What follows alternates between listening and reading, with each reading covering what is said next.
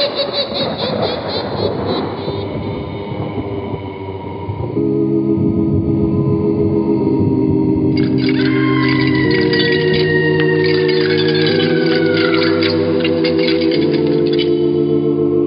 Mysterious Old Radio Listening Society podcast.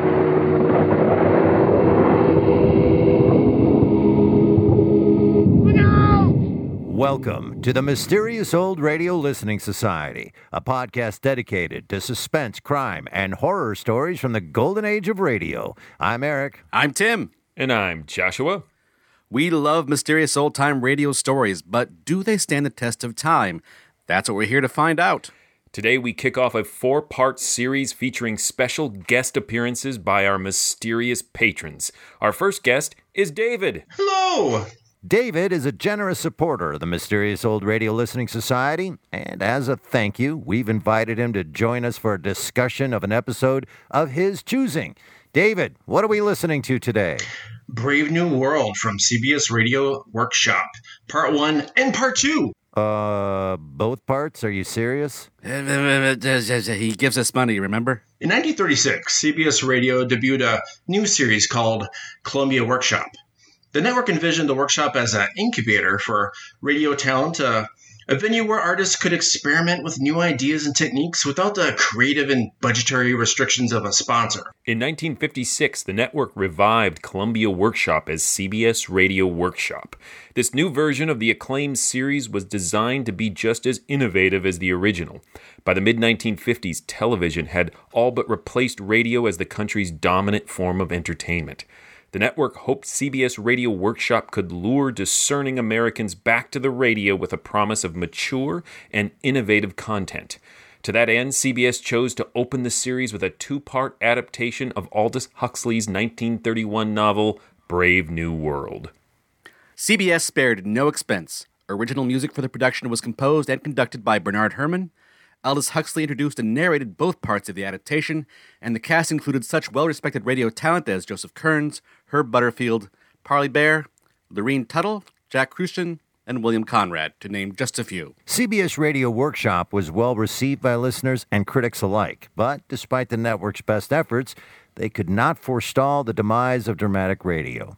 After only a year and a half on the air, CBS Radio Workshop aired its final episode September 22, 1957. It was the network's last attempt at big budget, high quality radio programming. The good news is, all 86 episodes survive today and can be found online for nerds like us to enjoy and discuss. So now, let's listen to the first two episodes of CBS Radio Workshop Brave New World Part 1 and, I guess, Part 2. First aired January 27th and February 3rd, 1956. It's late at night and the chill has set in. You're alone, and the only light you see is coming from an antique radio. Listen to the sounds coming from the speaker, listen to the music, and listen to the voices. Ladies and gentlemen, the distinguished author, Mr. Aldous Huxley. Brave New World is a fantastic parable about the dehumanization of human beings.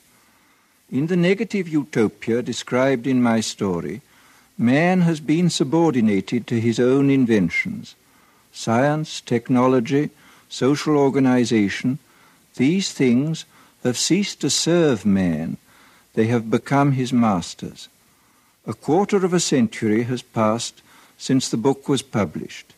In that time, our world has taken so many steps in the wrong direction that if I were writing today, I would date my story not 600 years in the future, but at the most 200. The price of liberty and even of common humanity is eternal vigilance.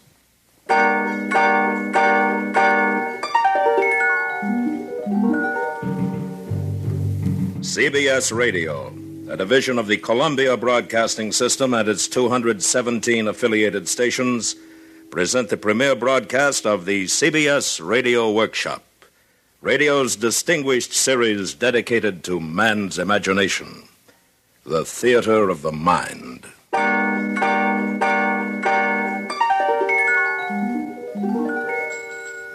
Tonight, part one of two half hour programs devoted to one of the world's most shocking and famous novels Aldous Huxley's terrifying forecast of the future, Brave New World. We are proud to have Mr. Huxley as narrator for these broadcasts. Original music is composed and conducted by Bernard Herrmann.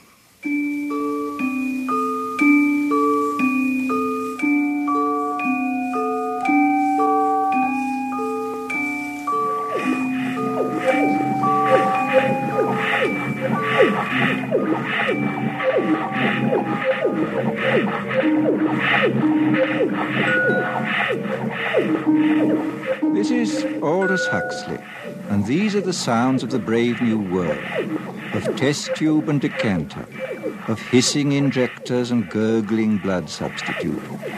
The year is AF 632, 632 years after Ford. We are inside the London Hatchery and Conditioning Centre, and this is the fertilizing room, an enormous laboratory where the temperature is never allowed to fall below 98.6. And here comes the director of hatcheries and conditioning in person, bringing with him a group of Tomorrow young you'll students. be settling down to serious work. Today I just want to give you a general idea of things. Uh, these are the incubators, and here is the week's supply of ova, kept at blood heat. Uh, come along, boys. Now here we immerse the eggs into a warm bouillon containing free-swimming spermatozoa. Immersion continues until the eggs are all fertilized. Ah, and over here, here is where we bottle the alphas and betas. In short, gentlemen, the perfect process for manufacturing healthy babies. Are there any questions? Uh, sir, uh, will you explain the uh, process? I'm glad you asked that. Uh, students, take this down. Bokanovsky's process, where in olden times one egg made one embryo which made one baby. Today we've improved on all that. Now the egg will bud, will divide from 8 to 96 buds, and every bud will grow into a perfectly formed embryo, and every embryo into a mature baby, making 96 human beings grow where only one grew before. Progress. But uh, what advantage is it, sir? Uh, I mean, uh, Oh, my good boy, can't you see? Where in olden times nature allowed us only to have twins or perhaps triplets or so, today we can create scores, yes, scores of identical individuals. We can manufacture men and women in uniform batches. Think of it. An entire factory staffed with the product of one single egg. 96 identical individuals working 96 identical machines. At last, society really knows where it stands. Remember, it was our Ford who gave us the concept of the assembly line when he was on Earth many centuries ago. And now, boys, we will go up to the bottling room where we shall see how we create each class of society alphas, betas, deltas, etc. Come with me. Well, Lenina. Oh, director. Oh, charming, charming. Ah, what are you injecting into our embryos today, my dear? Typhoid antitoxin? Yes, sir. Are you uh, busy this afternoon? Oh, not after five, sir. Good. Suppose we get together then on the roof. That would be fine. I've admired you for some time, Lenina. I'm looking forward to a closer acquaintance. Thank you, sir. And now, boys, we're off to the bottling room. You are a lucky girl. The director of hatcheries and conditioning. Oh, hello, Fanny. Oh, you can trust the director to be the perfect gentleman. I saw him pat you. He wants me. You see? That shows what he stands for the strictest conventionality. And it's about time you started belonging to someone else, my dear. But I like Henry Foster. We've only been with each other four months. Four months? Well, what would the district world controller say? You know how he disapproves anything intense or long drawn. And it isn't as though there were anything painful or disagreeable about being with one or two other men besides Henry. After all, everyone belongs to everyone else. You're quite right, Fanny, as usual. Good girl. Uh, Fanny, do you know Bernard Marx? Bernard well, why not? Bernard's an Alpha Plus. Besides, he asked me to go to New Mexico, to the Savage Reservation with him. But his reputation. They say he doesn't like obstacle golf. Oh, they say, they say. And that he spends most of his time by himself alone. They say somebody made a mistake when he was still in the bottle. Thought he was a gamma and put alcohol into his blood substitute. That's why he's so stunted. Oh, what nonsense. Well, very well, Lenina. It's your life, my dear. But I think you're heading for trouble. And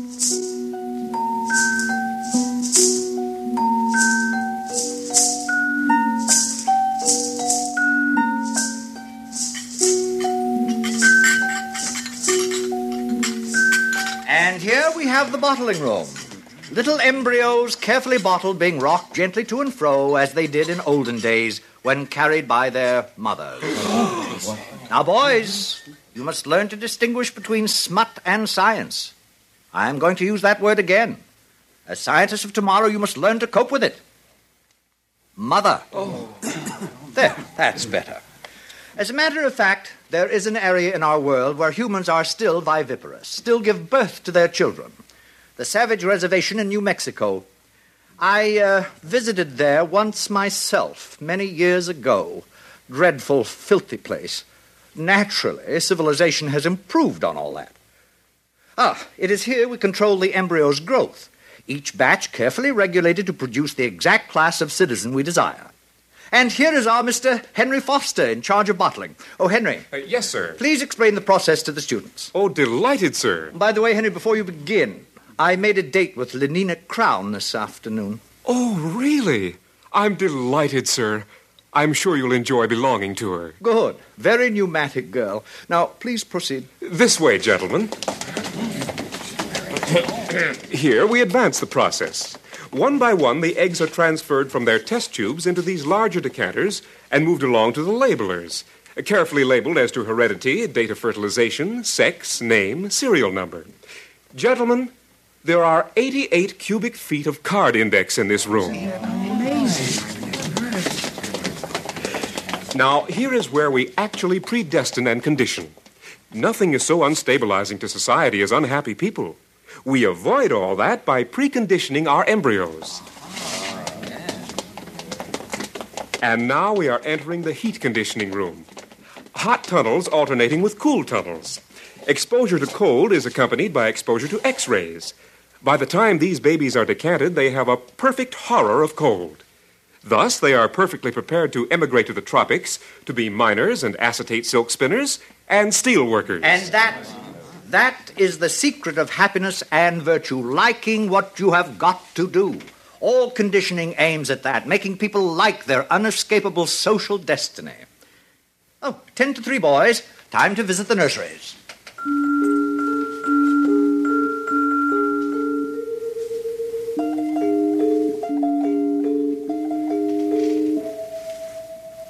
And so the director continued on his tour. Meanwhile, in his rooms high above the city, Bernard Marx nervously paced the floor. I'm taking Lenina Crown in New Mexico with me, Helmholtz, to the Savage Reservation. Well, it's about time. What do you mean by that? I'll be frank, Bernard. There's been a lot of talk about your behavior at the College of Emotional Engineering. Of course, I've been defending you. And I'm but- supposed to be grateful? Because you're a successful Feelies writer? Because you're tall, well built, have all the girls you want? Oh, Bernard. Now, you know how I feel. I want to write. I mean, seriously, not slogans or feelies. I, I want to write something important. Uh, lately, I've been cutting out my committees and my girls. The director called me in just the other day. Are you in trouble, too? There's a poem I wrote, too emotional, he said. He gave me the lecture about being an alpha plus, about remembering to behave even as a little infant. I know. I tried to explain to Lenina, but she doesn't understand, or won't understand. All those other men she belongs to, Henry Foster, Benito Hoover, they treat her like like a side of beef. It's disgusting. It's socially proper. We share and we share alike, remember? But I want her for myself, alone. Bernard, you're my closest friend. Now you listen to me. You can't win this way. Follow the rules. Play the game. Be happy.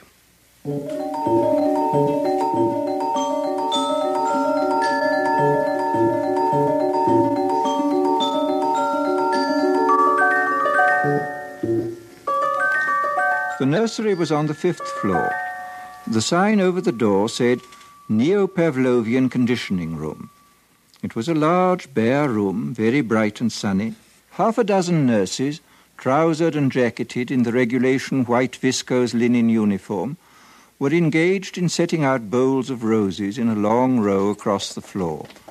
The nurses stiffened to attention as the director of hatcheries and conditioning came in, followed by his students. Set out the books.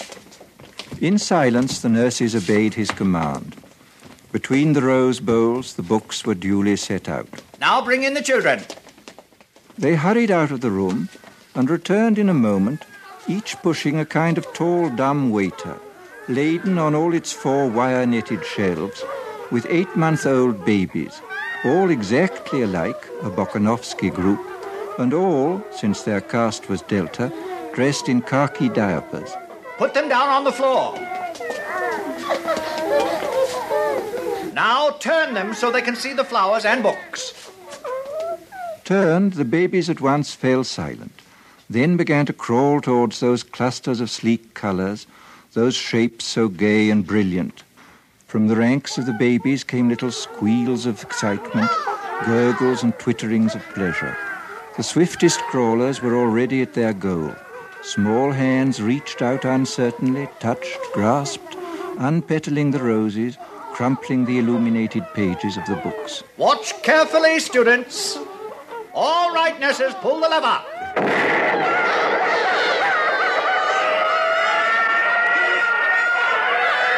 And now we proceed to rub in the lesson with a mild electric shock.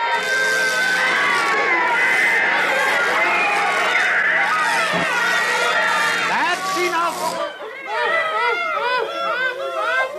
All right, take them away, nurses.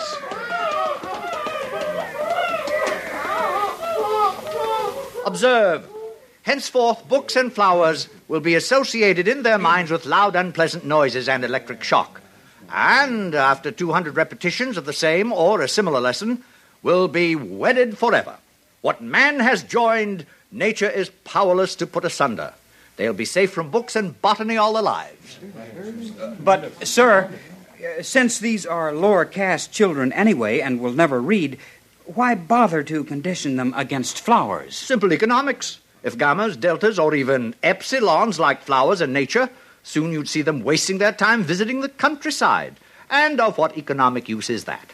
A love of nature keeps no factories busy. It was decided to abolish it, at least among the lower classes. Uh, any further questions? Uh, sir, uh, would you tell us about sleep teaching? I'm glad you asked that. The most ingenious development of all, sleep teaching, is given to all our children as they grow to maturity. A little voice murmurs slogans in their ear all the night long while they sleep. Of course, it's useless for teaching, but as a method for giving post hypnotic suggestions, it is invaluable.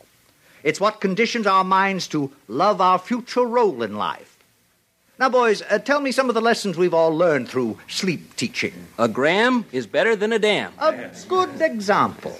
We have learned to take a gram of soma whenever we feel out of sorts. Euphoric, narcotic, pleasantly hallucinant.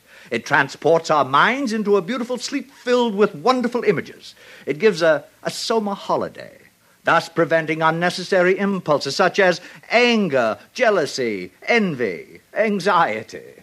Um, next. Uh, ending is better than mending. Good. It's better to throw away something than to repair it. New clothing, new possessions keep our factories humming and make us happier. Next. I'm glad I'm not a gamma. Ah, yes. We're all taught in our sleep to enjoy our own caste, whatever it may be. Gammas are taught to think, I'm glad I'm not an epsilon. Betas learn to be glad they're not deltas or gammas. And glad they're not alphas, because we alphas sometimes have to use our minds, and that's very painful. Very good, very good indeed. Well, students, I think our tour is over for today. I'm sure most of you have dates with pneumatic young ladies. Some, of course, will be wanting to get in a game of obstacle golf. But uh, before we finish, I'd like to add a few footnotes to the things you've seen today.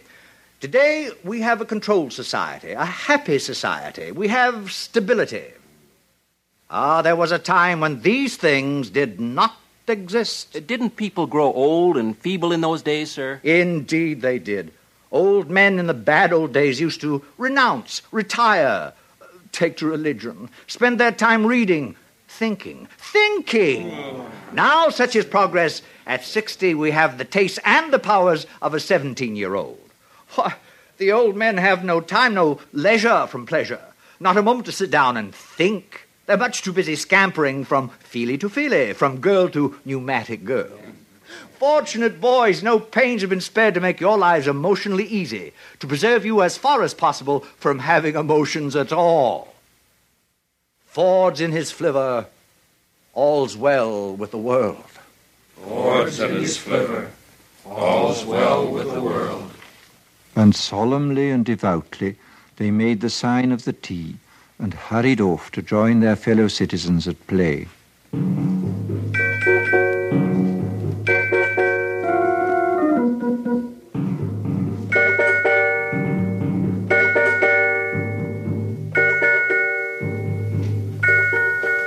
In spite of Fanny's dire warnings, Lenina Crown made a date that evening with the eccentric Mr. Marx, partly to show Fanny her courage, and partly because she was curious.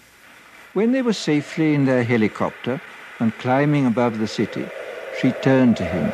Shall we play escalator squash or go to the Feelies? Escalator squash is a waste of time. But what else is time for? All right, then, let's go to the Feelies. You know, they're showing love on a bearskin rug, and everyone says it's terribly exciting. You can Lenina, actually please, feel... couldn't we just go for a walk and be alone together? But, Bernard, we'll be alone all night. Well, I, I, I meant alone for talking. Talking? What about? Oh, you're beginning to feel nasty, I can tell. Take a soma, Bernard. I'd rather be myself, myself and nasty, not somebody else, however jolly. A gammon nine saves nine. Oh, for Ford's sake, be quiet. Bernard. Lenita, don't you ever want to be just you? Not enslaved by your own conditioning to be free? But I am free. I'm free to have the most wonderful time. Everybody's happy nowadays. But wouldn't you like to be free to be happy in your own way and not somebody else's? I simply don't understand you. Bernard, do you really like me? Everyone says I'm awfully pneumatic.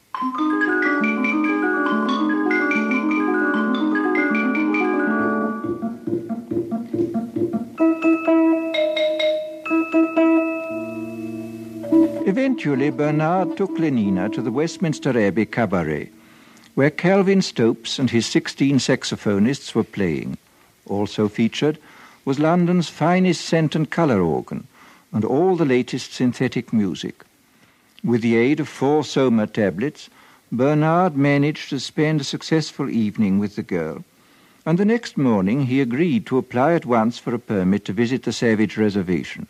He was quite nervous as he stood before the large desk of the Director of Hatcheries and Conditioning. Oh, going to take Lenina Crown, I see. Yes, sir. Very pneumatic. Uh, uh, yes, sir. New Mexico Reservation. How long ago was it? Let me see. Twenty, twenty-five years? Hmm. I must have been your age then. sir? I had the same idea as you. Wanted to have a look at the savages. Got a permit for New Mexico and went there for my summer holiday. With my girl of the moment. She was a beta minus, I think. Oh, yes. She had yellow hair and was especially pneumatic. Well, it was terrible. We rode about on horses and all that, and, and the last day of our stay, she got lost. Somewhere in those horrid mountains. Lost. We never did find her, poor girl. Must have fallen in some crevice. Yes, we searched for days, but no luck. Ugh. Miserable trip. Uh, you must have had a terrible shock. Oh, don't imagine there was anything unethical about it, nothing emotional or long drawn. It was all perfectly healthy and normal. I'm sure it was, sir. What's that? Oh. Mr. Marx, I should like to take this opportunity of saying I'm not at all pleased with the reports I receive of your behavior outside working hours.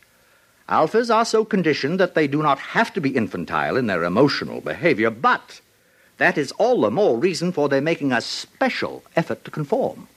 And so, Mr. Marx, I give you fair warning. Uh, yes, sir. If ever I again hear of any lapse from a proper standard of infantile decorum, I shall ask for your transference to a subcenter, preferably to Iceland. Good morning.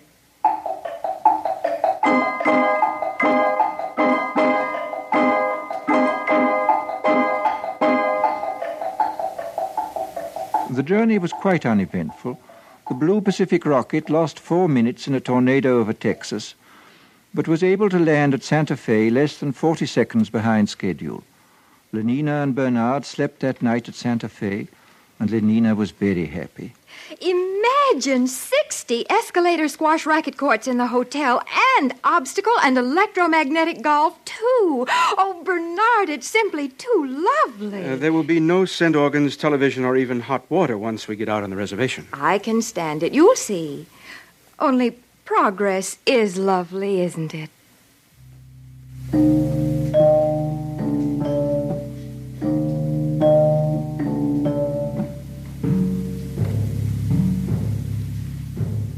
They took a rocket ship into the interior, and from there they traveled on horseback. And all Bernard could think about was Iceland, and how cold and barren it would be. The director's warning had made him even quieter and more sullen than usual. And then, that evening, they reached their destination. Before them was the village of Malpais, situated on a mesa. Adobe hovels growing out of the stony ground, dust and squalor, and the smell of wood smoke. What an awful place. I don't like it.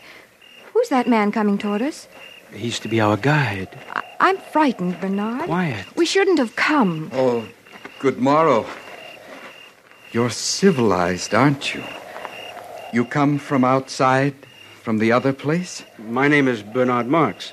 This is Lenina Crown. Hmm. My name is John. Come with me. He speaks English. That's strange. Probably trained as a guide. Where is he leading us? To that hut, I believe. Uh, there seems to be some sort of activity over there. Orgy, porgy. Why, it's like our lower caste community sing. Only look. Now they're beating themselves with whips. Oh, no, Bernard. It's got something to do with their religion. What a wonderful intensity of feeling it must generate. I often think one may have missed something in not having passions like that. Nonsense. Bernard, what's wrong with that man? Where? Oh, well, he's just old, that's all. Old? But but we don't look like that when we're old. He's so wrinkled, so oh, it's horrible. That's because we age all at once. We stay 17 until we're 60 or so, and, and then we die, and they burn our bodies and recover the phosphorus for the good of the world state, just as it should be. But this, What is it? that th- that woman! Oh, Bernard, no! Take me away! Take me away! She's only nursing her baby, Lenina. That's her child. She's the mother. Bernard, how can you be so vulgar? Oh, I I think I'll be sick. Please, Bernard, anywhere, anywhere. Is something wrong? I think we'd better take Lenina ah. inside. Over here. Follow me. My soma. I'm out of soma. Bernard. I'm sorry, Lenina. I didn't bring him. Oh. Here. Inside. This is my home. This is my home. You are welcome to remain here. John? John? Yes, Mother? Mother? These are people from the outside, Mother. They have come to see the reservation. From the other place? You're from the other place. Don't come near me. But don't you see, I'm from there too. I'm civilized. I don't belong here. It's it's all a terrible mistake. This is my mother, Linda. Uh, were you born here? No, no. I tell you, I was decanted like normal people. Oh, thank Ford, someone has come. At last, thank Ford. Bernard, Bernard, please keep her away. Could you tell us about yourself, please? Well, I came here 25 years ago with a man. His name was Thomas. We went riding together on on horses. There was a terrible storm. I got lost, lost in this horrible place. It was the last day of our stay. He left me here, alone. Lenina, Yes? uh, you will be interested to know that our director of hatcheries and conditioning is named Thomas, and that he came here 25 No. years ago. Oh, no, no. And that- It can't be. But it is. He told me so himself. what a discovery.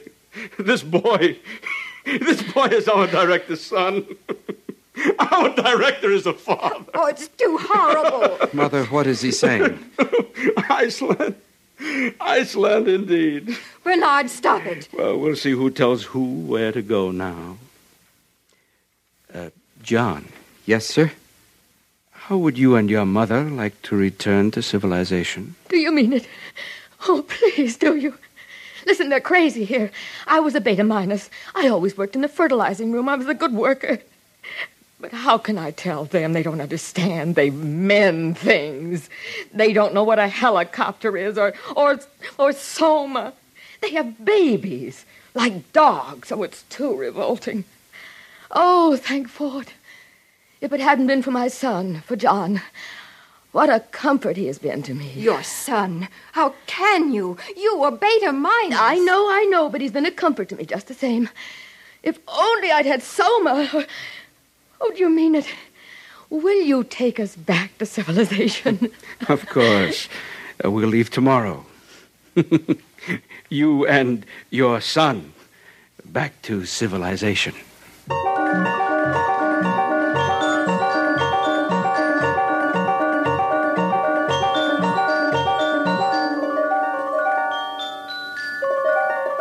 And Bernard was as good as his word.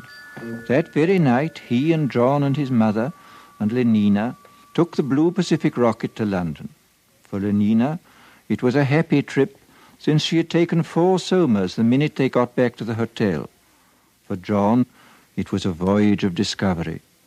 Poor Linda, his mother, could only weep for joy. But for Bernard, it was a moment of triumph. Triumph such as he had never known before.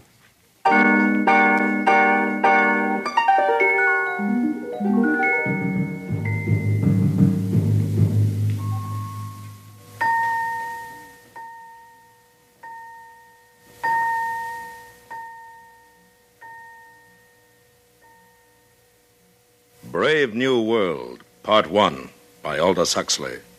A startling, shocking account of what can happen to our civilization 600 years in the future. And more importantly, a warning to all of us against the destruction of moral standards, family life, and the soul of man. Join us next week when we will continue with Part 2 of Aldous Huxley's terrifying forecast of the future of what could become the brave new world. Presented on the CBS Radio Workshop.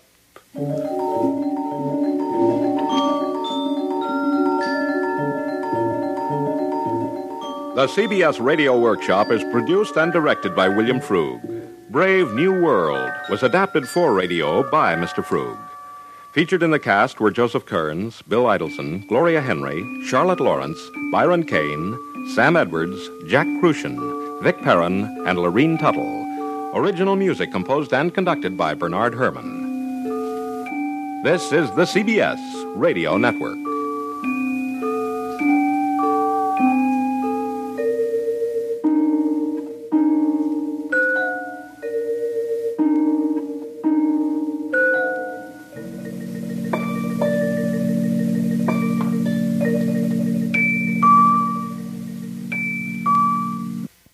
Ladies and gentlemen, the distinguished author, Mr. Aldous Huxley. Brave New World is a study of the future as it may be unless we are extremely careful. It depicts a society in which man has replaced nature by science, morality by drugs, individuality by total conformity. It is a hideous prospect, yet we seem determined to follow this path of self-destruction. But Brave New World need not be our future. The choice, after all, is always in our own hands.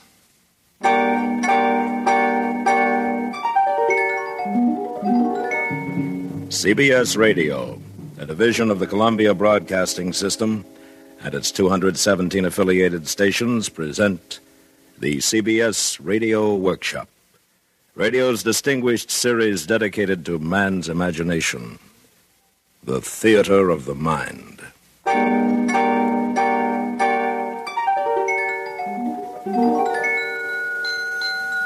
Tonight, part two of two half hour programs devoted to one of the world's most shocking and famous novels Aldous Huxley's terrifying forecast of the future, Brave New World. And we are proud to once again have Mr. Huxley as our narrator.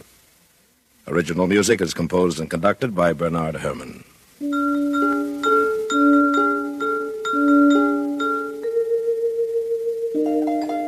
This is Aldous Huxley, In the garden outside the London Hatchery and Conditioning Centre, it was playtime. Naked in the warm June sunshine, six or seven hundred little boys and girls were running with shrill yells over the lawns, or playing games, or squatting silently in twos and threes among the flowering shrubs. And strolling across the smooth turf came the director of hatcheries and conditioning, followed eagerly by a group of new students. And here we have playtime for our little tots. Notice the games, all carefully constructed to use as many mechanical devices as possible. In olden times, children used to play simple games using only a ball and a bat. Madness. Nothing was added to increase consumption. Then came our Ford. He taught us the principle of mass production in the assembly line many centuries ago and changed all that. Good morning, Director. Sir, what an unexpected pleasure. Boys, this is the resident controller for Western Europe. This is his Ford ship, Mustafa Mond. Boys? Good morning, sir. Good morning, sir. I was just showing the students the children, sir. Lovely children, busy as bees at their unrestricted play. Controller, if you have the time, I wonder if you might tell the students something about the bad old days. I might. Where are you taking them? To the Hatchery and Conditioning Center to see the manufacturing of the babies. Very well, I'll walk along with you. Ah. Yes, in the old days, children lived in a place called home.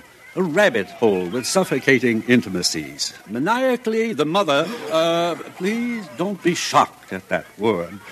The mother brooded over her children. Her children. Our Ford, or our Freud, as for some inscrutable reason he chose to call himself whenever he spoke of psychological matters, our Freud was the first to reveal the appalling dangers of family life. Unpleasant as they may seem, students, these are facts. People used to be viviparous, gave birth to their children. What were the consequences? A world dominated by mothers and fathers was a world full of every kind of perversion, from sadism to chastity.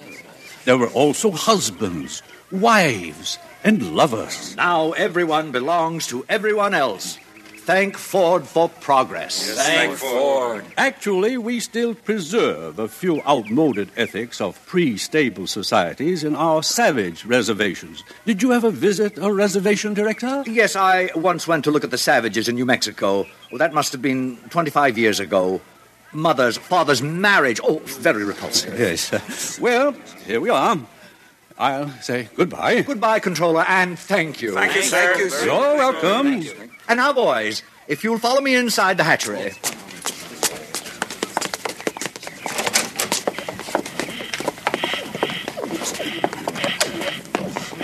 And here we are, a hive of activity. Alpha's superintending, Beta's doing the skilled work, Gamma's in green, busy at routine jobs, and Delta's in khaki, incapable of doing anything except sweeping the floor. Every member of society perfectly content to belong to his predestined caste. Except for a few criminal exceptions, uh, which reminds me, one of those criminal exceptions is meeting us here at 11. An Alpha Plus, no less. Mr. Bernard Marx. What has he done, sir? What has he done? He refuses to participate in mechanical sports. He is lax. He. Ah, here he comes now. Good morning, Director. Mr. Marx. You and Lena Crown returned from the Savage Reservation last night, I understand. Yes, sir. Uh, we visited some of the places you told me about last week, Director. In fact, Uh, we met. silence. Your attention, please. Everyone step this way.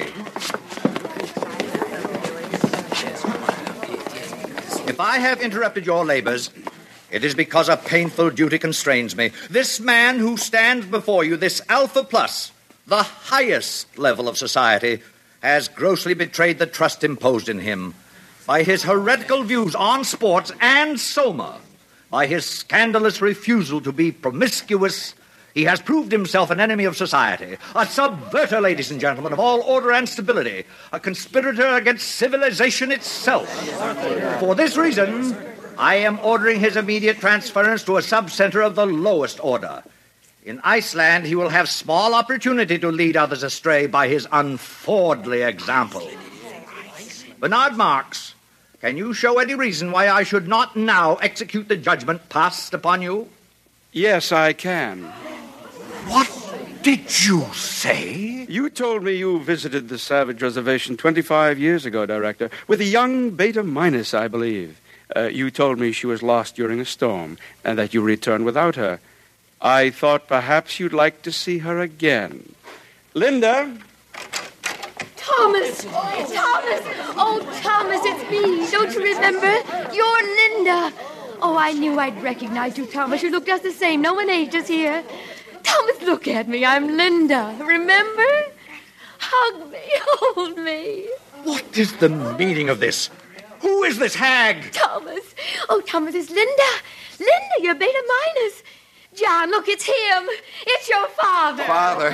Father. Oh, What's the meaning of this disgusting joke? Who is this savage and this dreadful woman? Take them away! It isn't a joke. It's absolutely true. I'm his mother, and you're the father. Father, it's me, John. I'm your son. and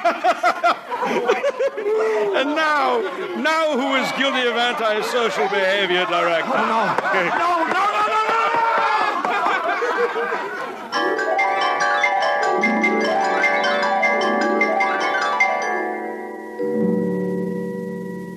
A father as director of hatcheries. It was out of the question. The controller asked for his resignation, and all upper caste London was wild to see the savage and his mother. Bernard Marx became a hero, and even Lenina Crown had her share of reflected glory. Good morning, Lenina. Oh, good morning, Fanny. Well, you certainly seem pleased with yourself. Yes, I am pleased. Bernard called up half an hour ago. He has to go to a party at the controller's, and he asked me if I'd take the Savage to the Feelies this evening. Oh, lucky girl. What's he like, Lenina? I've heard he's terribly good looking. Oh, he is, but so very odd. In what way? Well, the day Bernard and I left the reservation, the Savage came into my room. I'd taken a soma, so I didn't notice him until suddenly I awakened, and there he was bending over me. What happened? Well, naturally, I assumed something was going to happen, but instead of that, he just ran out of the room. Well, how odd. What a terribly ungentlemanly thing to do. Doesn't he like you? Oh, I'm sure he does, so I can't make it out. And, oh, please don't tell this to anyone, Fanny. It upsets me because I like him. I mean, I really like him. Lenina. I know it's immoral, but I just can't help myself. I do like him.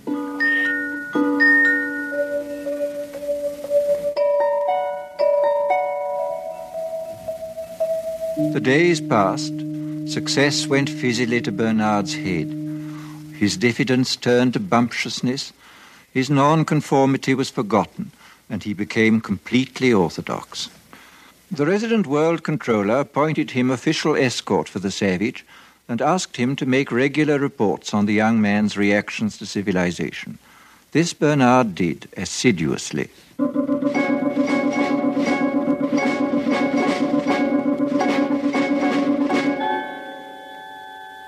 Today I sent the Savage to the Feelies with Lenina Crown. The feature was three weeks in a helicopter. Instead of holding the knobs on the chair arms, thus enabling him to experience the sensations of the lovers on the screen, the Savage refused to participate. Lenina tells me he called the film vulgar and indecent.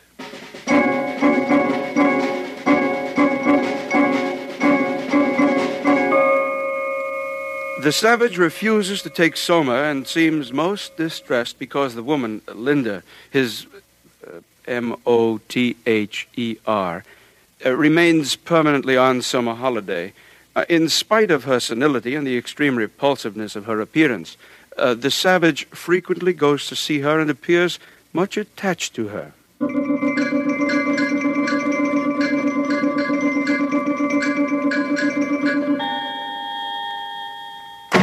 What do you mean you refuse to come down to dinner? Bernard, I'm sick. I've eaten civilization and I'm sick. Do you realize that I've invited the most important people in London tonight? The Ford Chief Justice is here. The arch community songster of Canterbury has flown in just to meet you. You've changed, Bernard.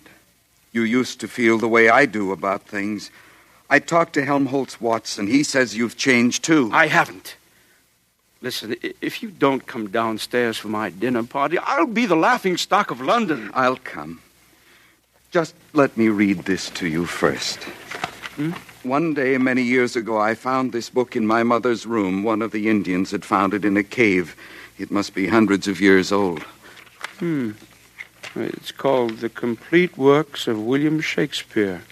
Oh, I've heard of him. We don't allow it. Smut. He says all the things I feel about Lenina. Listen to this. Hmm? Is there no pity sitting in the clouds that sees into the bottom of my grief? O sweet my mother, cast me not away. Delay this marriage for a month, a week. marriage? Oh, Ford, no. Bernard. oh, marriage, that's too good, really. Bernard, stop it. and, and mother. Oh, sweet my mother. Oh, he's positively vulgar. You stop Wait it. till I tell Helmholtz about this. Stop it, or I'll hit you. Oh, come now, where's your sense of humor? Bernard. Can't you see how funny it is? Get out. I said leave me alone. I, I, I'm leaving, John. I'm leaving. How beauteous mankind is. Oh, brave new world that has such people in it.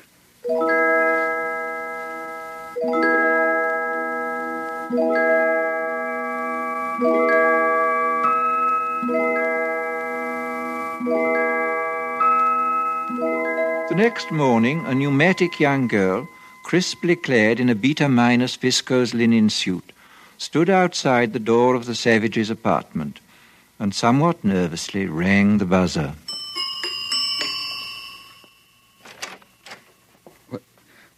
Lenina, You don't seem very glad to see me, John. not glad. Oh, if you only knew. May I come in then? May I kiss your hand, Lenina? My hand. Admired Lenina. Indeed, the top of admiration, worth what's dearest in the world. I wanted to do something first to show I was worthy of you. What are you talking about? Lenina, tell me something. I'll do anything you tell me, anything at all. I'd sweep the floor if you wanted. But we've got vacuum cleaners here. It isn't necessary. No, of course it isn't necessary. But some kinds of baseness are nobly undergone. I, I'd like to undergo something noble, just to show you how much I love you, Lenina. Do you mean it, John? Yes, but I hadn't meant to say it, not until I.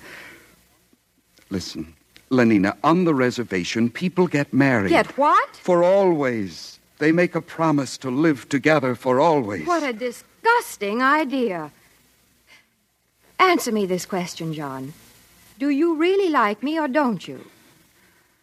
I love you more than anything in the world. Well, then, why on earth didn't you say so? Come here to me, John. Hug me. Oh, but Lenina, Hug me till you drug me, honey. Kiss me till I'm in a coma. Lenina, what are you doing? No, no, get away from me. Don't come near me. Hug me, honey. You, you strumpet. A gran is better than a dad. Get out.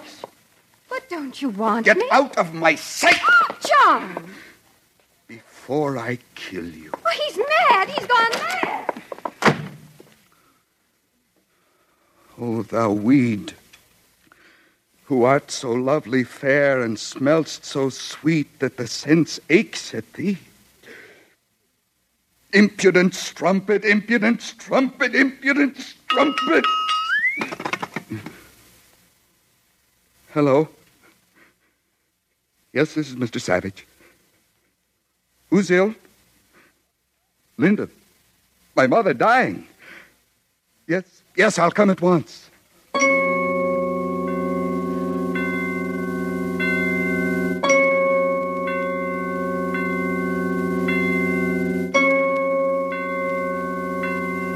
Welcome to the Park Lane Hospital for the Dying. You've come to see someone in the galloping senility ward? Yes. My mother. Oh, how vulgar. You know who I mean. Linda. Oh, oh, yes, room 43, bed 16. She'll be dying any minute now. This way, please. Is there any hope? Well, of course not, or else she wouldn't have been sent here. Through these doors.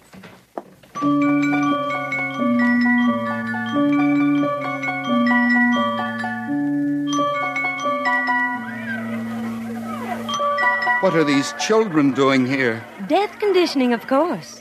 It starts at 18 months. Every tot spends two mornings a week in a hospital for the dying. All the best toys are kept here, and they get chocolate ice cream on death days.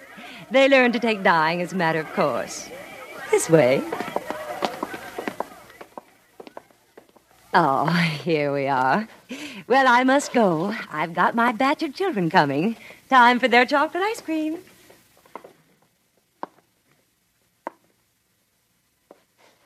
Linda? Linda, it's John. Your eyes are open, but you don't know me, do you? It's John, your son. Linda? Linda, don't you know me? Hug me till you drug me, honey. Kiss me till I'm in a coma. Linda. Linda? Oh. Mother?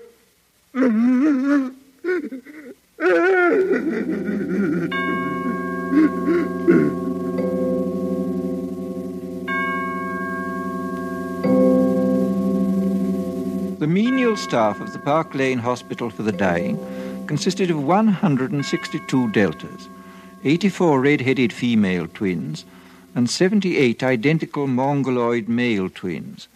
At six, when their working day was over, the two groups assembled in the vestibule of the hospital and were served their daily soma ration. It was into this crowd that the savage walked, so overcome with his grief and his remorse that he did not realize he was shouldering his way into the gathering throng. All right, here it is. Soma distribution. In good order, please. Oh, hurry up there. Stand in line for your Soma. Linda. Linda died because of this. Oh, now don't grab. There's enough for everybody. One gram for an evening's delight, two for a trip to the gorgeous East, and four for a weekend in paradise. How beauteous mankind is. How brave new world that has such people in it. Stop! Stop! Ford is a savage. Listen, I beg you, lend me your ears. Don't take that horrible stuff. It's poison. Mr. Savage, please. The people are waiting. You're slaves, all of you. Don't you want to be men? Don't you want freedom? Freedom? Ford Almighty, call the police. From somewhere behind the milling, angry crowd, Bernard Marx saw the savage. He and his friend Helmholtz Watson had been searching for John. Now they hurried forward. Helmholtz, he's mad. They'll lynch him. Oh, Ford, help us. Ford, help those who help themselves, Bernard. Come on. Where are you going? Come back. It's a fight, a real fight. I've been waiting all my life for this. Man at last. I'll make you free whether you want to be or not. Give me those soma boxes. Sir, Mr. Savage, no. Stop it. Helmholtz, join me. Yes. Throw the poison pills away. By all means, throw them away. Stop it. Freedom! Be men and be free! Over here, officers, this way. Give them the Throw them away. Freedom! Stand up as men. Win your Soma. freedom. Soma spray. Win John, uh, your John. freedom. Take him to the Where- resident controller's office. All right. All right, it's all over. We're all happy now. We're so happy we all love each other, don't we? Oh, yes, we all love each other. Line up for your Soma.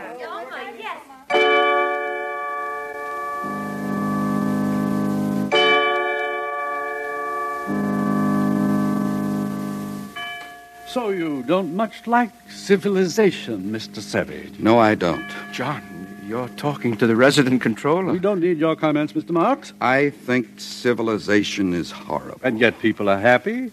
They get what they want, and they never want what they can't get. They're well off, they're safe, they're never ill, they're not afraid of death, they're blissfully ignorant of passion and old age, they're plagued with no mother or father, they've got no wives or children to feel strongly about, they're so conditioned that they practically can't help behaving as they ought to behave. and you ask them to chuck this all away for liberty?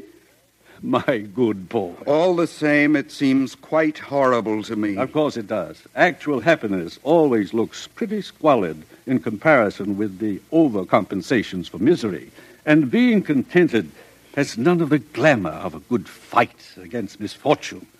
Happiness is never grand. They call this happiness working at an embryo assembly line, manufacturing babies. Science, my boy. Besides, they like it. Well, Mr. Marx, the time has come. You are being sent to an island. To, to an island? Oh, please, sir. Don't send me to Iceland. I, promise I'll do what I should. I'll conform to the rules. One would think he was going to have his throat cut, whereas if he had the smallest sense, he'd understand his punishment is really a reward. He'll be sent to an island where he'll meet the most interesting set of men and women in the world. All the people who weren't satisfied with orthodoxy. Everyone, in a word, who's anyone. Then why didn't you go to an island yourself? Because finally I preferred this. Sometimes I regret it. Happiness is a hard master, particularly other people's happiness. Well, gentlemen, there are many islands available. Which climate do you choose, Mr. Watson? Well, I should like a thoroughly bad climate. I think I'd write better if I had to contend with difficulties. How about the Falkland Islands? That would be fine. Good. You may leave now. You too, Mr. Marx. Uh, goodbye, Helmholtz. Goodbye, Bernard. Goodbye, John. Goodbye, John. One more question. Of course. Where is God in this scheme of yours? It's a subject that has always had a great interest for me. You've never read this, of course, the Holy Bible, New and Old Testaments. I've got quite a few revolting old books like that here. But if you know about God, why don't you tell the people? This book is old. It's about God hundreds of years ago, not God now. But God doesn't change. Men do, though. No, my friend. Call it the fault of civilization. God isn't compatible with machinery and scientific medicine and universal happiness. But when you're alone, it's natural to believe in God. When you're quite alone in the night, thinking about death. But people are never alone now. We make them hate solitude, and we arrange their lives so that it's almost impossible for them ever to have it. No solitude, no God. Is that why there's no self denial here? No God? No reason for it? Of course. Industry and prosperity are only possible when there is no self denial. If there were, the wheels would stop turning. But God's the reason for everything noble and fine and heroic. My dear young friend, civilization has absolutely no need for nobility or heroism. You're conditioned so that you can't help doing what you ought to do and what you ought to do is, on the whole, so pleasant. So many of the natural impulses are allowed free play that there really aren't any temptations to resist. Anybody can be virtuous now. No temptations, no inconveniences. But I like the inconveniences. We don't. We prefer to do things comfortably. But I don't want comfort. I want God. I want poetry. I want real danger. I want freedom. I want goodness. I want sin. In fact, you're claiming the right to be unhappy. All right. I'm claiming the right to be unhappy. Not to mention the right to grow old and ugly and impotent. The right to have cancer. The right to have too little to eat. The right to live in constant apprehension of what may happen tomorrow, the right to be tortured by unspeakable pains of every kind. I claim them all. You're welcome.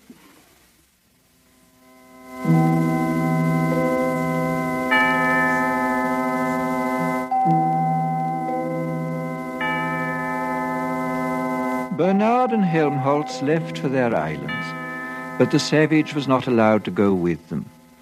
The controller wished to continue the experiment. Three weeks later, the savage ran away.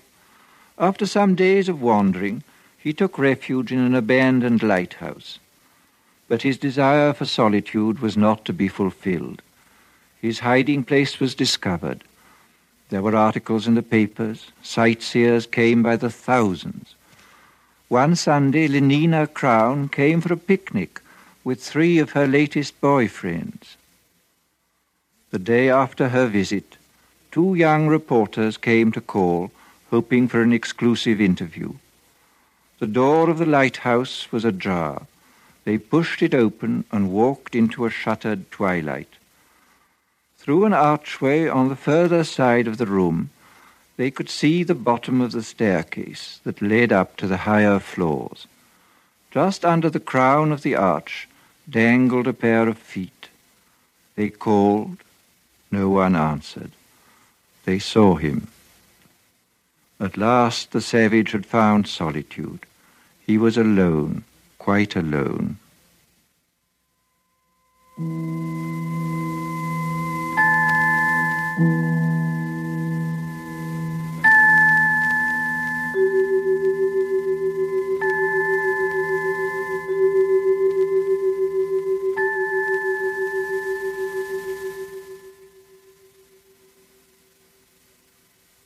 Thus concludes Brave New World by Aldous Huxley.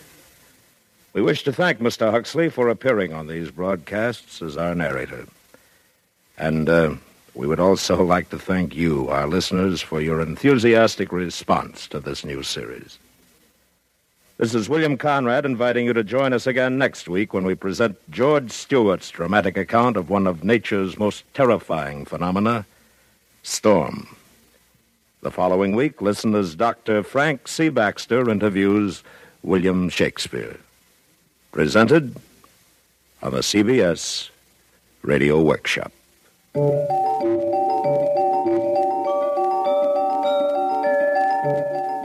The CBS Radio Workshop is produced and directed by William Froug. Brave New World was adapted for radio by Mr. Froug.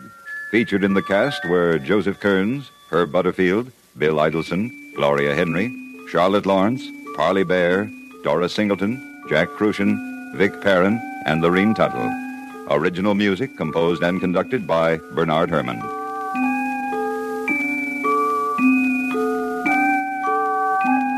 America listens most to the CBS Radio Network.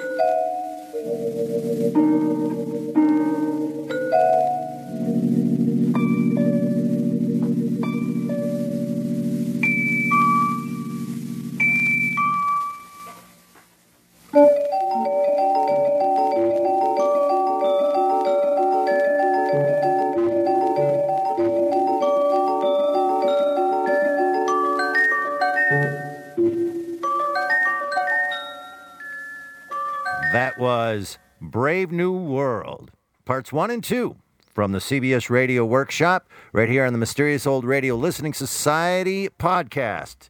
And once again, I'm Eric. I'm Tim. And I'm Joshua. And we are joined by uh, the Patreon we love most, David. David is joining us. Uh, if you missed the intro, which would be weird, I always say that because I'm an old radio guy. Nobody misses the intro to a podcast. You're like, I'm just going to join here. But David is with us. He's a Patreon, and, um, we like to bring in our supporters for these guest appearances so they can pick an episode, and then um, we listen to that, and then we either tell them they were really smart or we break their hearts. You've David- turned this into more of a reality show scenario than I think we actually intended, but that's okay. David, thank you so much for being with us, and thank you so much for being a supporter of this podcast. Absolutely. I'm glad to be here. So, David, before we launch into a bunch of stuff, there's a lot to talk about here, but let's just start with this. When you're like, oh, good, it's my turn to join, or maybe you didn't say, oh, good, but it's my turn to join the Morals guys and do a guest piece with them. What do you want to do? And you said, Brave New World, Part 1 and 2 CBS Radio Workshop. Why? You know, I don't know why exactly, but I've always really liked dystopias. You know, I grew up in an area that's a bit of a like uh, a deindustrial wasteland, uh, and I used to just kind of wander around old abandoned places, and it's really, really easy to act like it's a post-apocalyptic future. Uh, you know, you could act like you're Doctor Who, uh, who's on Skaro, and who knows, uh, make your own adventure, right? So for some reason, I've always really liked these. Uh, although technically it's not a dystopia, the author refers to it as a negative utopia. Did you listen to this before? Was it one of your favorites, or did you just choose it and say, "Let's see what this sounds like"?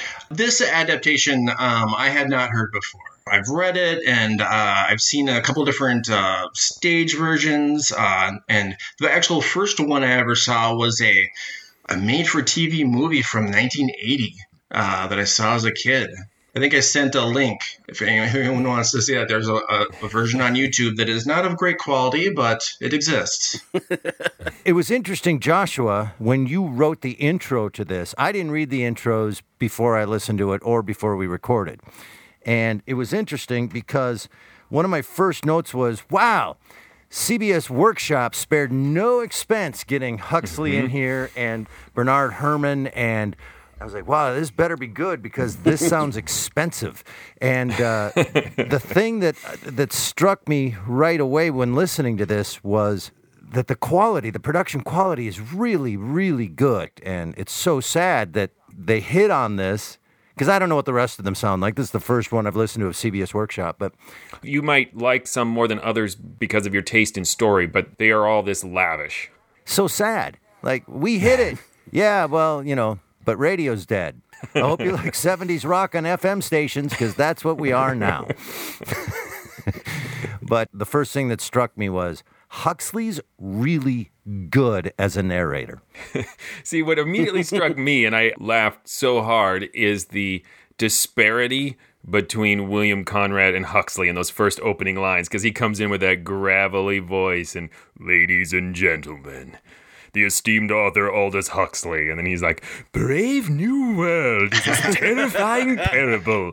It's like Tom Waits introducing Bilbo Baggins. It just made me laugh my ass off. But um, yeah, no, he does a good job. He, he just clearly isn't a radio actor, just in that he, he has a storybook quality that really works for the production. I would hire him to read children's books, although mm-hmm. it's probably not very good at it now. So the opening line by Huxley where he says, this takes place 600 years in the future, but if I was to tell you and write it now, I would up that doomsday clock to 200 years in the future. And I was listening to this and I wondered, I wonder if he would say today, he would say, it's about now. now is about when it takes place. So, Eric, I have a question for you. I know you aren't a big reader, but did you read this in high school? Yeah.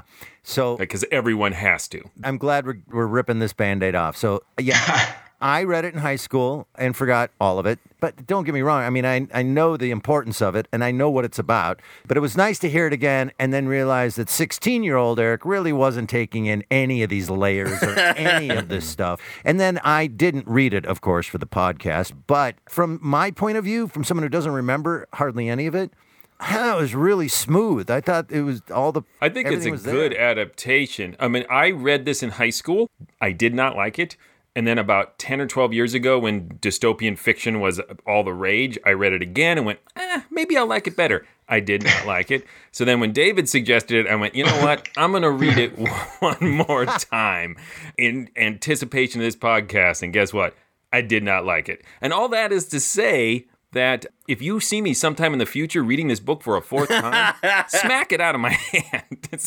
Stop me. I've given Mr. Huxley enough of my life. Just you know, David, we asked Joshua, you know, we got to put our schedules together. And Josh's like, no, I'm busy. No, I'm busy. I'm starting to think busy because he's reading all the time. Like, how did you have time to read Brave New Workshop before Brave New Workshop? And it's just books he hates. He just keeps on. He can't stop. Uh, but you hated the book. But did you like this adaptation uh, compared to the book, or same hatred? No, I think this adaptation is great. Just in a nutshell, what bothers me about the book is that it was started as a parody of H.G. Wells' futuristic novels, and Huxley, for whatever reason, did not like them. But then the satire developed into something else. And I think that's kind of why it fails for me because I think it kind of becomes the heavy handed thing that it is making fun of. And the result is that I feel the dystopia is a little too silly to take seriously, and the satire is a little too obvious and repetitive to find funny. And I think the production here really zeroes in on what's funny, and the actors manage to really pull out the satire, and it's shorter. It's way less repetitive. So I really enjoyed the adaptation. I was thinking as I was listening to this and looking forward to asking you, David, because I know you do like dystopian material. Uh, the question of do you think any dystopic novel or story has a satirical element inherently? Because I also the the satire jumped out at me that seemed at sometimes at odds with the sort of critique of this dire warning that's also sometimes pretty silly. I don't know. That's a really good question. Um, you know, I think 1984 is hilarious. you know, the funny thing is, this is always compared to 1984, but you know, you have to remember that that this was put out before the Second World War, so the horrible direction that he thought society was going uh, is a completely new set of horrors after the Second World War for 1984 to talk about, right? Uh, Huxley must have had some real kind of eye opening moments throughout the next 50 years or so of his life after this and, and of what horrors there are. Uh, because actually, it's interesting. He wrote a letter to Orwell after the book came out saying he liked it a lot. But he thought his prediction was more accurate. so he stuck to his guns on his dystopia. I mean, that was a good plan because um, to me, it's it's more in line with what has happened. Whereas Orwell's was very much. I don't think he was trying to say this is going to happen and this is the future. I think he was trying to say, look out for this stuff. This is bad stuff that we should know about as a society. I mean, Huxley uh, as well was kind of thinking that this is bad stuff but from a completely different mindset. Huxley was from a, a very well established, wealthy family. And to me, in many ways, his worries were the worries of of like a, a lord in, in Britain, right? And, and someone who uh, is part of the aristocracy. And they're like, oh, look at how crass the world is becoming. That's the ter- most terrible thing I could think of is, is a crass society. Orwell uh, just had bigger enemies. uh, as I was looking at these, there's sort of three things to talk about in my head. One is the ideas, one is the story itself, and one is the actual production elements. And I, I agreed with what Eric was saying earlier. The production elements are so sharp and, and so compelling. I will parenthetically say in the opening sequence with the uh, the students when their footsteps, kind of their their murmurs, eh, it's funny. I don't know if you meant to be that funny with the murmurs. mm, forward, forward, oh. mm, forward. Um, I think they did, honestly, based on the sound effects. Because I thought you were going to talk about their footsteps, and I think yes, that was the other thing. comical. The scurrying footsteps each time he points out something new. It's like, oh, oh, steppity, steppity, steppity, steppity, steppity, oh, and I, I, thought that was really effective. Um, but to finish my thought, there was the technical elements, the ideas, and the story itself. And strangely, it's the ideas that go into it, which are probably the thing is most known for, were the least interesting to me.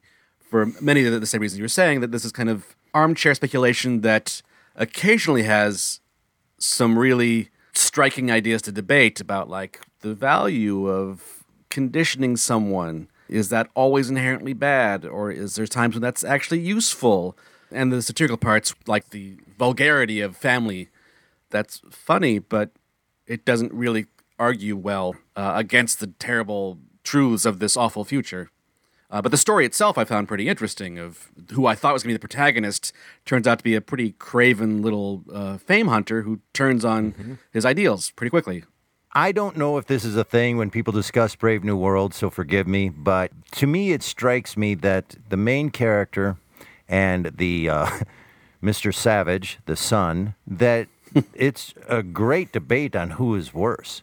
The Puritan Protestant values that Mr. Savage has aren't much uh, better than the world as it stands right now. I think the extremes of it are both not great. And so I'm wondering is that a point of the book? Yeah, and I think that's intentional. That's why I think he calls it an, an anti utopia, because there should be elements that we as listeners in this case feel like that wouldn't be so bad to not age until you hit the age of 60. But I think what gets lost in this a little bit until the very end, this particular adaptation, is this idea that these people have no choice.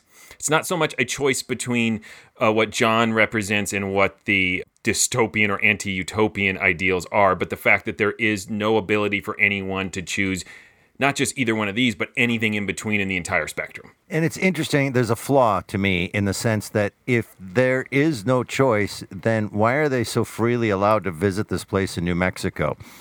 Like you would think that they would be like shutting that down. only high ranking people, right, who have been very, very kind of controlled. One of the uh, big names that is not um, mentioned as much in this adaptation as in the book, but uh, Sigmund Freud was a bit all the rage because uh, they were extending a lot of his arguments about conditioning. And at the time, it was felt that oh actually conditioning is a good thing because you have anxiety or you have whatever and you're trying to work through your problems. And then he just took it to the next level of like well when does that become control? Uh, and i think that what he was trying to say and maybe the reason you didn't like it as a book is because the characters do all kind of suck and it's because their society sucks and that's again uh, somewhat Freudian that that your society has an influence on the individuals, and if you have a society that is structured in a way uh, where people are terrible, then that will work.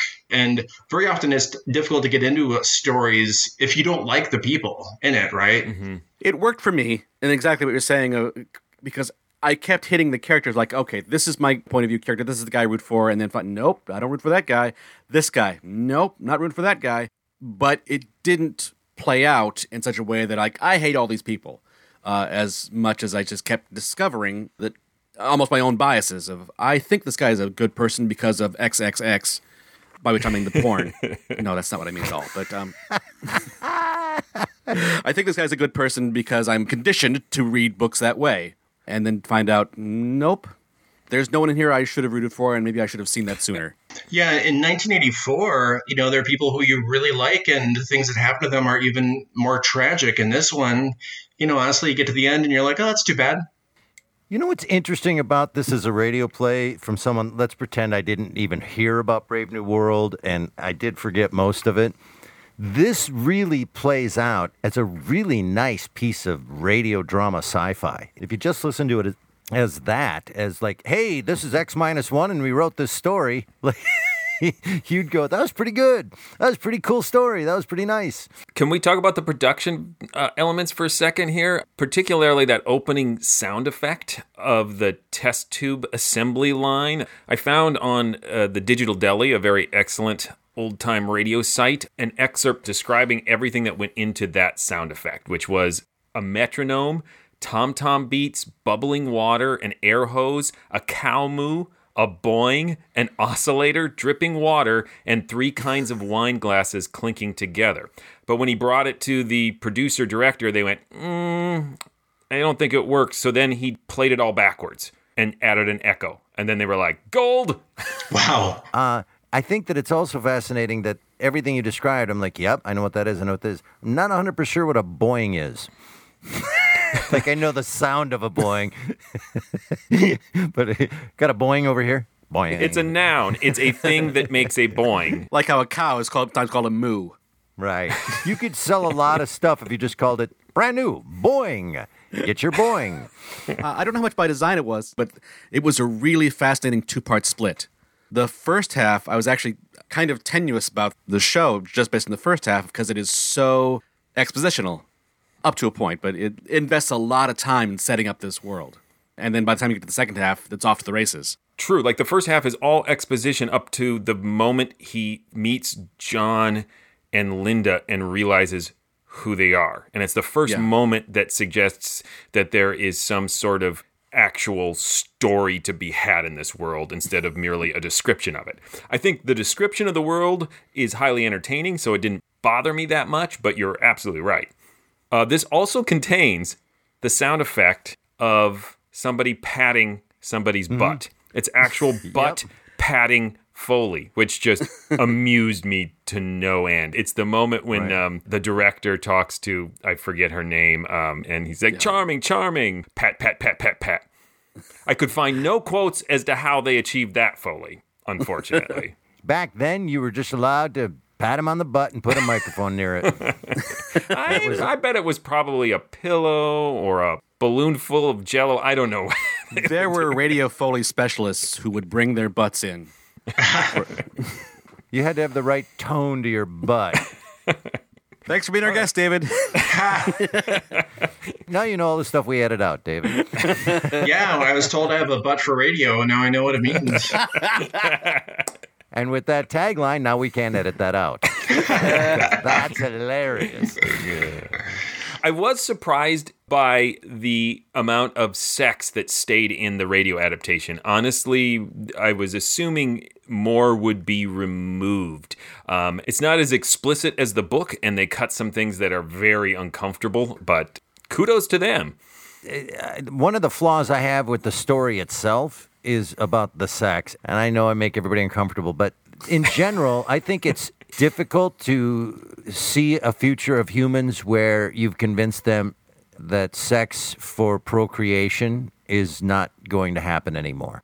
I would find that nearly impossible, I think, to drive out of humans to have babies. Yeah, and one of the things the book spends a lot of time on, arguably too much time on, is all all the various methods they have to release all these tensions. They have something I can't remember called a, like a false pregnancy or something along those lines. They have blanking on it all, but yeah, there's a lot of time spent on that. Oh, I was just gonna say yes. In the book, they talk about like there's a series of drugs, and they're gonna you you'll have all the different experiences and all the things that you need to have as far as adrenaline rushes uh, of the life you would normally be be living. Uh, but yeah, it's a bunch of conditioning. This theory that the the family would kind of dissolve was kind of just very in vogue at the time too. I will do just about anything if someone in- invents soma for real. That sounds delightful. Medicinal, you know. I love that it sounded like Roma because all I could think of is that's S O M A, Soma. Wouldn't a gram full feel pleasant right now as you listen to babies being electrocuted? Which is my other favorite part of this. The idea of using Soma as ride control, like, not not shabby. That- Oh, the Soma spray? yes. Okay, That was a clever idea. Just everyone instantly gets happy. but I do want to talk about the uh, baby electrocution scene uh, because somehow that is hilarious. Maybe it's just me. I rewound it like three times because it's just this a bizarre series of like cartoonish sound effects, and I think it was intentional because you've got the cooing babies so happy looking at the flowers, then gunshots and wails, and then electricity sound and sobs, and it's I had the same reaction, Joshua. Oh my God, why am I laughing? Oh my God, I'm still laughing. It was uh, horrifying, yet I couldn't help but picture it. You remember electric football, the little guys on the on the board that would go and they just move around the board? That's what they look like to me across moving around the room. That was horrible. You're both monsters. No, I think that's very intentional on the part of this production. It's one of the things I admired about it because that's the only way you could do this, right? You had to take it to a comic level, or else no one would listen to a really realistic depiction of babies getting uh, even mild electric shocks, as they say. It's like When you bring it to the level? producer, they're gonna like electrocuting babies. Is it gonna be funny or how are we gonna do this? And they're like, yeah, how else besides funny? Yeah, that's comedy gold. There are a few moments in here, and Tim brought one up about conditioning. There are a few moments in the novel, in the story, in the, the prediction that I find myself going, well, that's not so bad, or I actually somewhat agree with that. And one of those moments was the quote of, the secret of happiness is liking what you have to do. I know that's a slogan of theirs, and that we're supposed to go, ooh, that's bad. But I went, actually, I put a lot of stock into that idea. hmm And I mean, that's the genius of this book, I think, is because that is true. It's really good. What's bad is if a all-powerful state genetically engineers you to enjoy what you have to do. I mean, because because one's a philosophical thing that we can all get behind, the other is terrible. By the way, Joshua and Tim, just so you know, I have copious notes uh, that aren't for the podcast from this. For our next uh, theatrical show that we are going to write together and put on stage called Three Hours in a Helicopter. We are. I looked it up, and nobody has done that movie based on that suggestion. I've got to see Three Hours in a Helicopter done somewhere. Well, I just assumed every film they talked about was porn, so uh, Three Hours in a Helicopter I assumed was. And it is. In the book, it's just much more explicit. It's people in a helicopter uh, Going at it. 20 minutes in a helicopter. Also, I would like someone to invent the game of obstacle golf so I can see exactly what's going on. or escalator squash. I would love to see these actually put into play, and you can't tell me that that wouldn't be a highly rated show. The- there is something so British about the humor in here. It made me think uh, like I would love to see an adaptation of this by like PG Wodehouse. I can see like right? you know Bertie Wooster playing obstacle golf in a Jeeves and Wooster novel would be hilarious. Uh, while we're picking out little things like this, the compliment paid women of being pneumatic is like just every time it landed, I was like, "Ow! Oh, that's oh." I was having a difficult time with that word. What does it mean in this novel to be pneumatic? Pneumatic is a device that uses pressurized air to make it function, but I mean, I think the Pumping intentional. is the- yes, it has that quality to it too, but I think it's also besides just a dirty joke, it's that intentional mirroring of the dispassionate mechanical world in a sexual superlative form. Yeah, I think it, it was a term that was that was newish, right? Because it, it is based on well, society adopting Ford's Industrial Revolution on a large societal basis of, of creating everything, right? Uh, as if it was a in a factory. And so I think that that was just a word that he threw in there thinking that it would just have a certain sound and a certain kind of picture that would go in your mind. But yeah, I looked it up too after I read it. I was like, does this mean what I think it means? And it, yeah.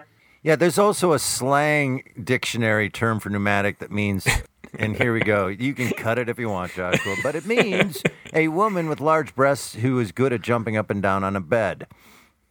Who's not good at jumping up and down? That's exactly what I was gonna say. I would say that at this point in my life, at this age, I'm probably terrible at it.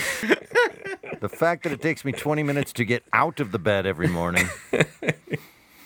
Uh, any final thoughts, uh, words of wisdoms, weird of note things? Um, one thing that I think is successfully creepy in here, even though a lot of it is comic, is uh, the moment in the hospital for the dying when John goes to see his mom, Linda, and she mirrors the Hug Me Till You Drug Me song that um, the woman had serenaded him with earlier. It's a really just creepy, sad moment, and it's really effective, I think.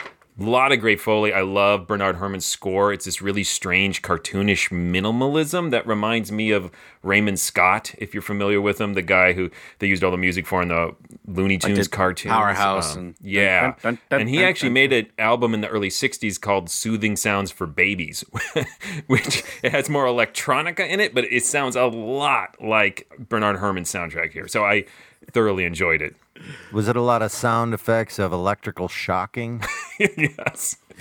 Music to electrocute babies by. Yeah. One thing uh, I would like to point out would be uh, at the end when the main character is at the, the lighthouse, right, and uh, he's basically driven to kill himself. In the in the book, there is more of a media presence, and it's he's being hounded by the media and by groupies and people who who are just kind of like think he's hilarious and are in his face, and that is just another element I thought was very not dissimilar to the world that we have kind of created for ourselves, right? To me, that was the interesting thing about this is I think in some ways you could you could read this story today and kind of be like, oh, you know, it's it's not that terrifying or anything, but I think that shows how much of it actually came to pass and how much of the of the stuff is just like oh, just modern. Oh, that's just ordinary stuff, you know. And that's kind of what's terrifying about it is it doesn't scare us because we accept it. You know, mass consumerism on a global scale, the sort of cultural enslavement to pornography, the widespread abuse of prescription drugs to find happiness. And you're like, eh, whatever. You don't know much, Huxley. But yeah, it's because we're just totally used to it. Well, and at the time, you know, as I mentioned before, it was written, it's more of a product of the Great Depression. And so there was a feeling that, you know, if people just consumed more, there'd be more jobs because you need people to make the things you would consume. Uh, and so that's why that underlying thing is about mass consumption without the thought of all the garbage you make. It wasn't connected to that uh, yet. No, not yet. I is sitting here thinking that perhaps I may have been shocked as a baby while looking at books. that might explain it. It it really explains a lot. Oh, we should send this to the vote. Okay, Tim, it's a mixed bag to call it classic because the series is well, having only heard the one, but it just certainly seems like this is an amazing series. It doesn't get enough attention. It really stands up. I mean, this is excellent production and excellent soup to nuts. So it certainly stands the test of time. The story itself is a weird blend of shocking and compelling ideas that really resonate with, with modern times and some ideas that are so hilariously outdated that they may have been meant as satire or they may have been repurposed as satire in this production. And as we were saying, the actual story, the characters are kind of hard to root for. You don't necessarily invest as much as you would, say, in 1984. So certainly stands the test of time. I don't think I would call it a classic. I will say that analyzing it only as a piece of uh, radio drama and not paying any attention to the book at all, or if it's a good adaptation of it, or what the book really means, I found myself listening to a piece of sci fi old time radio that was expertly produced, directed, and performed. And I found it compelling and riveting. And I, since I had forgotten most of Brave New World, I didn't know what was going to happen next. And I found it very X minus one And I mm-hmm. know, and I loved it. And I will say that not only does it stand the test of time, but I find it to be classic esque in the sense that you could play this for anybody. And uh, other than what Tim's and we've all brought up, is there some outdated notions of things in the future? But I really enjoyed it. So yeah, that's where I go with it. Classic E. I'm going to save David for last since he's the guest and say that I think this is a rare adaptation that, to me, successfully improves upon the original because it takes at least one strain of Huxley's intent and really clarifies it. And so that's why it doesn't bother me that we don't care too much for any of the characters because uh, in an hour long radio drama, it just plays like a dark comedy. It's like a dystopian episode of The Office. just laughing at this absurdity and these poorly behaved people. I don't know that it's a classic as a standalone. I think it cut so much that um, part of me wonders how, if you might get a little confused if you aren't somewhat familiar with the novel. But again, it's hard for me to separate because I've read it three times. yeah, it didn't confuse me, so I've got to be that litmus test, aren't I? uh, I think the things that seem far fetched, like I said, are because we've surpassed them not because they, they didn't happen. I mean, that we are actually living them. And the, the trappings he puts on them seem silly. Um, but he, he definitely predicted things more accurately than some of the other dystopian folks. I just think I would have preferred a list of his predictions than a 280 page novel. but uh, this definitely, definitely uh, stands the test of time, and it's of historical interest, being like one of the last big budget hurrahs from the golden age of radio in the form of a CBS Radio Workshop. David. Yes. You know, it's interesting because everything is, of course, a product of its time. Uh, and the original book, being a product of its time, had a number of things that, that didn't make as much sense. And the recording, being a product of its time, where they society had progressed enough that they knew a number of the different things would look cartoonish and that they could lean into the comedy aspect. So I think that the, this is I think this is a classic for its time. I feel like you could redo this and you could make the whole thing hilarious if you wanted to. I mean, nothing is as funny as the electrocuting babies, of course, but you could like try for it. So yeah, classic. Awesome. All right. David, thank you so much for being with us today. Uh, Tim, tell them stuff. Please go visit ghoulishdelights.com, home of this podcast. We have a lot of other episodes there. Um, feel free to take a look around, go sequentially, look for your favorite episodes for your very series, however you want to do it. There's many more episodes. Um, you can also find links to our social media pages there if you want to tweet at us or Instagram things or, you know, Instagram at us. You could Facebook at us. Uh, God, YouTube at us. You could TikTok You, no, you can't TikTok. You're just making up words like Huxley. Orgy porgy at us. Well, You know? I am now going to get the rights to that app. Orgy Porgy is a good app. See all our pneumatic photos. All right. I think I'll wrap that up.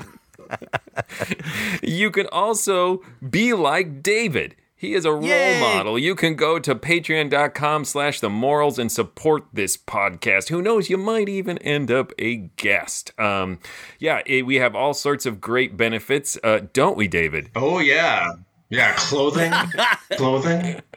All of our Patreon supporters are fully clothed. uh, you can also go to iTunes and write a review. Uh, we appreciate those as well. Just thank you for supporting us in any way you can. And if you'd like to see us do our theater versions of old time radio that we used to do on stage, but here in January of 2021, we are still not back on stage. We do them online with our theatrical partner, Park Square Theater in St. Paul, Minnesota.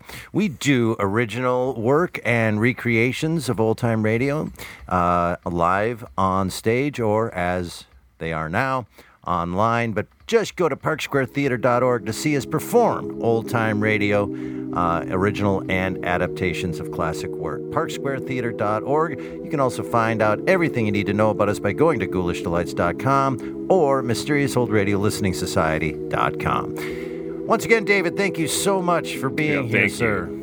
You bet, anytime.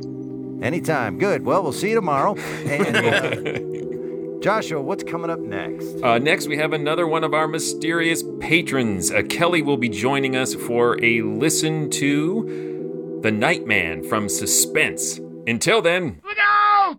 Huxley, get in here. I love your work. Good book. Uh, I need you to boil this down to bullet points for me, see?